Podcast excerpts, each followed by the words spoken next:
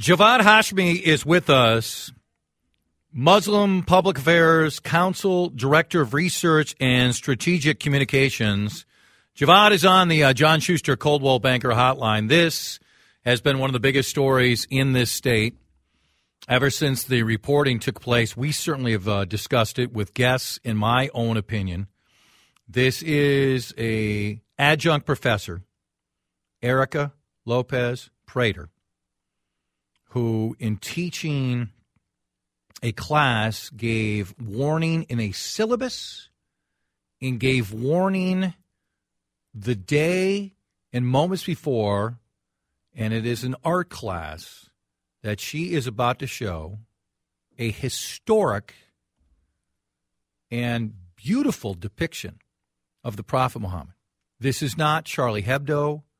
This is not belittling in any way. And even with those warnings, one of the students was very upset, said this was an example of Islamophobia. It became a well covered case. And in the end, Hamline decided to not bring the teacher back. I think to, to the, adjunct professor back. I think to most of us that is a firing. They're saying there was no commitment to uh, bring her back already because she was just an adjunct professor. Many people have chimed in. I felt like the professor was absolutely in her right. The teacher has now sued, and Hamline is backtracking on this, and that's why Javad is such a uh, good guest for this particular time. I thank you, sir. What uh, what is your reaction the way Hamline initially reacted to how they have uh, backpedaled over the last 24 hours? Yeah, thanks so much for having me on. It's a pleasure to be speaking with you. Um, Same here. I uh, obviously, I obviously agree with you that um, the university initially took some missteps. Uh, I think it speaks to many different issues. Uh, you mentioned most of them, including the issue of adjunct professors. I'm an academic myself. I'm finishing up my PhD at Harvard, and I know how bad the market is. And unfortunately, adjunct professors get the uh, you know the raw end of the stick, and uh, so I don't agree with them at all that they had no obligation. It's it's a very sad state of affairs when it comes to adjuncts, how they're used and abused and exploited. So there is that issue, which is kind of germane to the academic sphere. Uh, but then beyond that, I think there are issues of freedom of speech as well as uh, mm-hmm. maintaining viewpoint diversity in the university. So I absolutely agree with you that this was a big mistake by the university, although I am happy that they are now backtracking on this. What I think also to me, uh, which has been interesting, is some organizations which for years have spoken out on Islamophobia, and I've agreed with them almost all the time because it is sad and it is disgusting the amount of Muslim hate we still have in this country. But when some organizations called out the adjunct professor, they did it in a way that I thought was like there there, there was almost like like every Muslim would feel this way. And whether you're Catholic, you're Jewish, you're white, you're black, what whatever different category you might be in.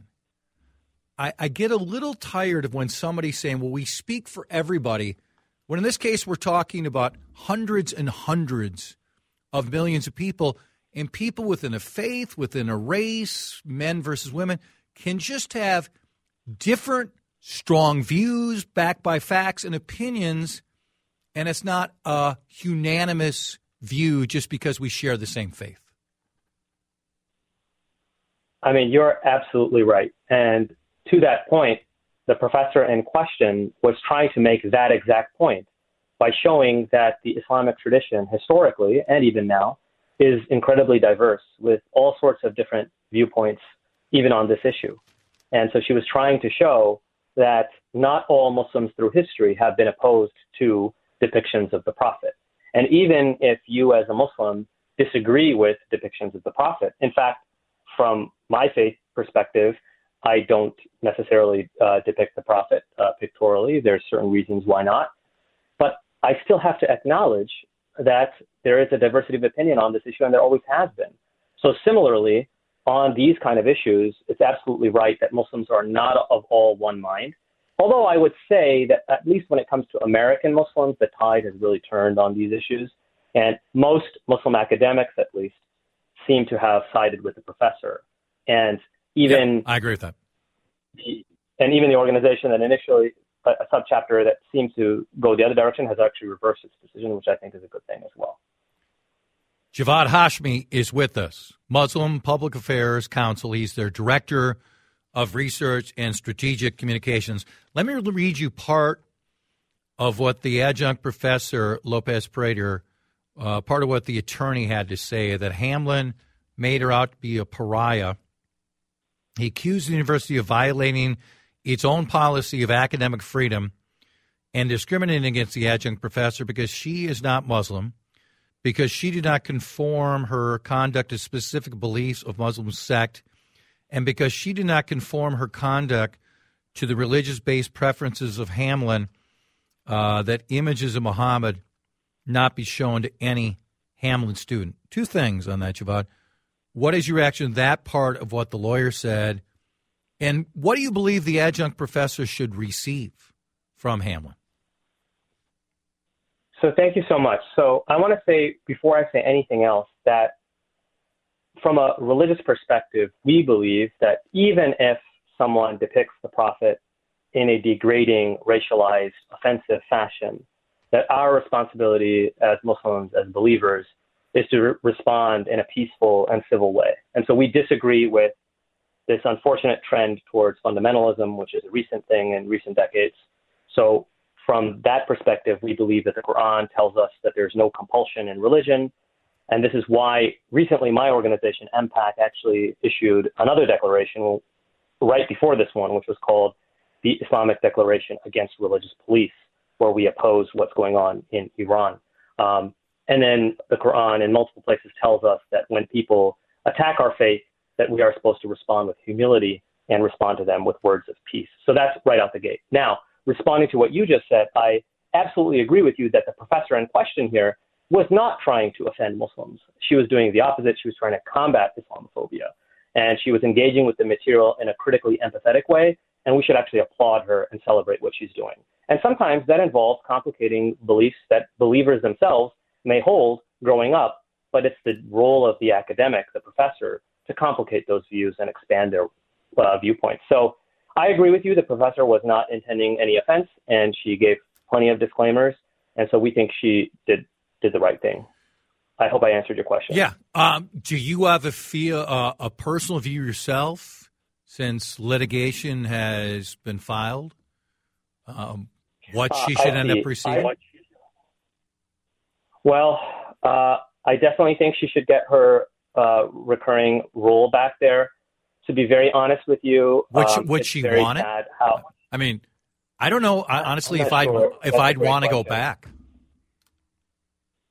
Yeah, well, she should at least be given the option. I think that's number one. Yep. Um, I, th- I think monetary damages might be appropriate so that uh, universities of the future are less uh, willing to go down this route. But really, this is beyond my kennel. I, I don't really speak on the legal aspect of it, but um, we support her in whatever she's trying to accomplish. And we hope that she can maybe benefit from this. Sometimes when you get this kind of blowback, it, it reverses in the sense that you actually benefit from this.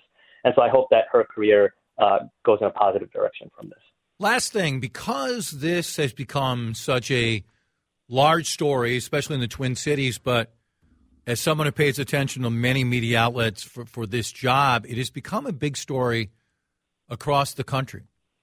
What what is your feeling about how this is played out and what it tells you about debates of the Muslim faith and academic freedom and this perpetual debate that goes on on college campuses. I'm with a group of a lot of people, been saying this for years that you know colleges are now too afraid to deal with difficult topics and um, they have pulled back from an important role that they still should play. But this discourse, which has taken place, is uh, are there a couple things that have really stood out to you as from an individual who, who pays close attention to this because of the work your group does?